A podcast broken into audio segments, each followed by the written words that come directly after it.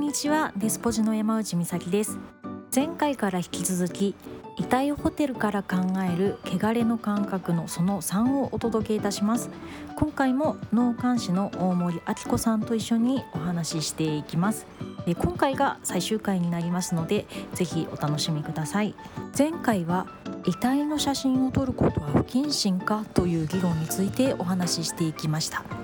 今回もその続きからスタートです。ではお聞きくださいっていうのではなくて、まあ、どうせ思い出すんだったら生きてる時のことを思い出したいからっていう。ね、うんそうだね。だからまあちょっと動機が違うかなっていう気はする。うん。だなんかそのこのこの感覚はちょっと不思議ですよね。でも人によっては本当に真面目に不謹慎っていう人もいるし。ああ、そうだよね。うんなんかまあ、その昔はだから結局こうやってスマホみたいな形もなかったし、そんうん。こんな気軽に写真を撮れるっていうことがなかったから、うん。なんかついていけてない。周りそうそうも、そう。あのそうね。ついていけてないっていうのは一番近いのかな。確かにね。そう。だからそのなんか死生観にうん。結構関わる話なんだけど、うん。なんかそのこういうテクノロジーを使いこなすことと死生観のすり合わせっていうのがまだちょっとできてない。そうだよね。できてなうんい感じはするよね。うんあのーこれはあのなんだろう多分ずまた別の回のおせお話になるとは思うんですけど、うんやっぱりそのねこの写真で残ってるってことがうんそのいろんなことがいろいろできてきてしまう。うんうんうん。例えば瞬きをさせるとかさ、そういうさ、そうそうそうそう。そういう話になってくるとじゃあいつの時点でね死んだってその人がなるのかとそうかその死ぬ人はそれでいいのかとかね。なんかいろいろ別な話になってくるとは思うんだけど、でもまあ、うんうん。そっかそっか。そういうとこまで、そう。う、ん。うん。だからなんかえ映像でだから映す映さないっていうのもうん。なんかまあもしかしたら国国とかによって死生観が違う中でなんか日本人のなん、なんかフィたいというか日本人にとってなんかアップデートしづらい何かに触れてるんでしょうね。うん、じゃああれかな海外ではこういう、まあ、うんご遺体が安置されてる施設っていうのは、まあ、そこまで、どうなんだろうね。いやいやーそうでもないんじゃないかっていう気はすねる、けど。なんかそうそう仮装する場所とかそういう仮装、うんん？仮装場というのかな、うんとかこういうご遺体ホテルというのはやっぱどこでも建てづらいものなのかな。なんかね。ね事情が国によって多少は違うんじゃないかって気はするけど、まあなんかそういう話だと例えばなんかおね日本は仮想だからおお骨とかがまあねあるじゃないですか。普通に焼き上がって出てきてとかって、あれはやっぱり土葬メインの国から見ると、うん。すごいもうなんか地獄絵図みたいですからね。まあそうですよね。うん、なんかもそうだよね。国際結婚して親族が外国人とかでなんかもう火葬場が阿鼻教官になった話とかうっすら聞いたことありますけど、そうそうそう。なんかやっぱり日本で亡くなった外国の方が仮装されたってこう身元が分からずに、うん。後でこう仮装されたっていうことが分かってね、うん。あの大問題になるってこともありますよね。りあるらしいですよね。そうそうそう。そうでまあ仮装されること自体はまあ受け入れあのなんだろう。個人本人がなんかその回収してたり、まあそれはいいん。だけど、なくて。そうですよね。そう。そうそうそう。ででお骨を拾わなきゃいけなくなって、もうだ大地獄絵図みたいな。ね、そう。そうだよね。宗教によってはね、こそう。う地獄に落ちるとこう、ね、そう。火の中で っていうこともありますそうそうそうそう。もん。ね。で焼かれるみたいなね。うん。だからなんかその遺体を目にするっていうこと自体がな何か何かにちょっとひうんなんかできれば避けたいみたいな、うん。なんかの死生観に引っかかってるんじのかもしれないなってちょっとね。海外とかだとなんだろうな別にグロ体制とかそういう話じゃないしな。どうなんだろな感じがしますね。そうですね。うん、それそれこそなんかそのの話だなんかその震災があった時に、うんうん。なんかその震災でどうしても亡くなられた方が多くて、はい。でその火葬が間に合わずう、んうんうん。でもうなんかまあ仮っていう形で仕方なく土葬にうん、した方が。いらっしゃって、でもなんかその遺族感情としてうん。うんなんか焼かずに埋めるのかわいそうみたいになっうんうん。て、であのそうががもうあのそれを聞いて掘り返して、はいはい。そうし直したっていう話とか結構聞い聞いたんですよね。はい、聞きましたね。うん、だから遺体をそのままにしておくっていうことにすごいなんか心理的ハードルが多分あるんでしょうね。そっか。うん、だちょっとその辺がもしかしたらつながりがあるのかも遺体を見るとかうん遺体をそのままにするとか。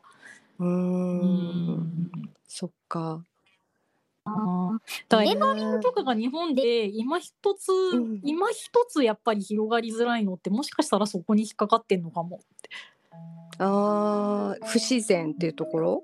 うん、だそうな遺体になったら、うんなるべく早く、まあ、仮装なり仮装なりっていうか仮装ですよね目に触れさせる時間を短くして、早早く焼いてあげないとみたいな感覚っていうのかな。ああ、なるほどね。うん、そこまでエンバーミングするほど、えー、長く置いとかないっていう感じ、そうそうそうそうそう。でエンバーミングが。うんいまいち広がらないう。んうん、なるほどなるほど。うんうん、なのかな。だちょっとここの辺はなんか掘っていくとちょっとそうですうん日ね。本人の持ってる、うんまあ、死生観だったりそのなんだろう民族学とか人類学とかそういう方向で掘っていくとちょっとうん、また、なんか今ふと、あの小野の妹子のクソーズっていうのを なんか思い出してなんかあの修行しているうんあのお坊さんたちが、そのうんうん。女性っていう その欲から離れるために、うんうんまあ美女でもこの綺麗な人でもうんうんうん。腐ってこう骨となっていくっていう図をうんうん見てたっていうのを思ってうんうんうんうん。見てこのイメージがもしかすると そのご遺体と結びついて、うん。ね、その欲もなくなるぐらいうんそのご遺体というものがうんうん。抑止力じゃないけどになるのかなって考えると、まあ、その辺もちょっとあれなのかなって思いましたね。そうですね。まあなんかあれあれみたいですよ。いまだにそのえっとテーラワダ仏教ってあの原始仏教のだから、うん。えっとスリランカとかタイとかあっちか、はいはい。あっちの方のお坊さんの修行だと、うん。その遺体をねこうしたりっていうのを見に行ったりとかってする修行があるっぽいですよ。あーそれってあれかな、こう人間は最終的にはこうなるみたいな？そうそうそうそうそう。ううんん。らしい。だ多分そのクソーズもその流れだと思うんですよ。うんうんうんうんだからなんかいななんていうのかな？に人間っていうののななんていうの？なんて言ったらいいんですかね？うんいいつかこういう物体になって、うんがまあ なくなっちゃうっていくみたいなね。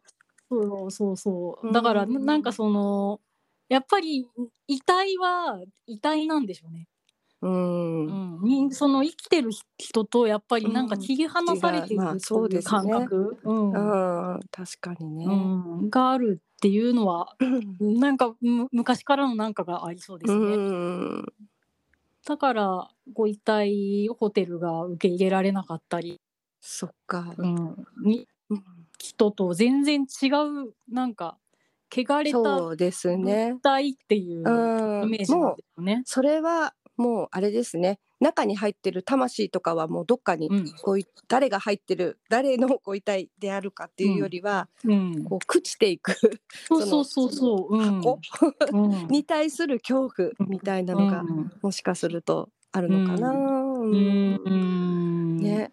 そう。不思議ですね。だからなんか最近はだからそういう遺体ホテルなりが必要になってきたから、うん。こういう反対運動とかが起こってっていうのが表面化してきてるけど、うん。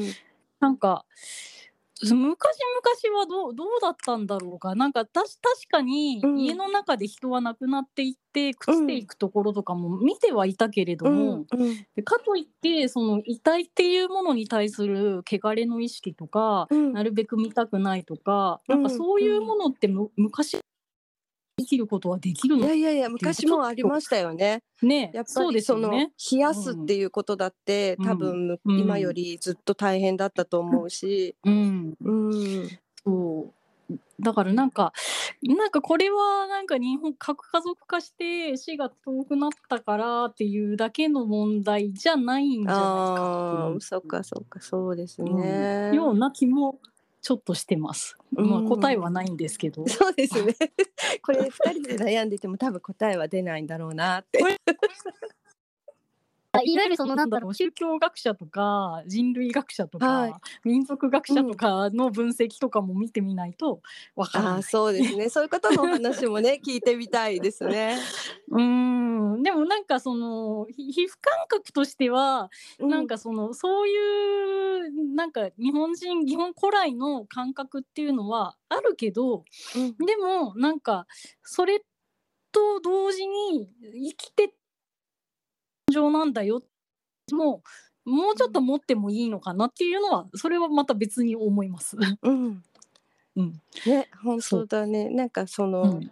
こういうこう変化に追いついてない心じ、うん。あこう気持ちと、あとはうん。どっか忘れてしまったものとうん様々に絡んでる気がしますよね。そうそうそうそう まあなんかかうなんかなあらゆることが過渡期間がありますよね。うん、そうだね。まあちょっとなんかこう人生観に関わる結構深い話だったっぽいんでちょっとこれはまた回を改めて視そ点を切りうですね。替えてみてもいいかもとしれないですね。いろんな面から見れそうですね。そうですね。じゃはいあちょっとここはまたえっと別の時にそうですね。またまたちょっとお深めて話ししていきたいと思います。い、やいやなんかついね長くなっちゃいますけども 今日も 今日も大森さんありがとうござありいました。がとうございました。あの大森さんのねえっと本は絶賛発売中でございます。しですね。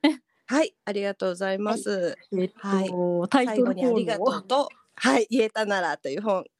はいです。あの絶賛。はい新潮社から発売中ですのではい皆さんよろしくお願いします。ありがとうございます。はい、ではまはいた次回お会いしましょう。はいよろしくお願いしますありがとうございましたはいありがとうございました。はいいかがでしたでしょうか？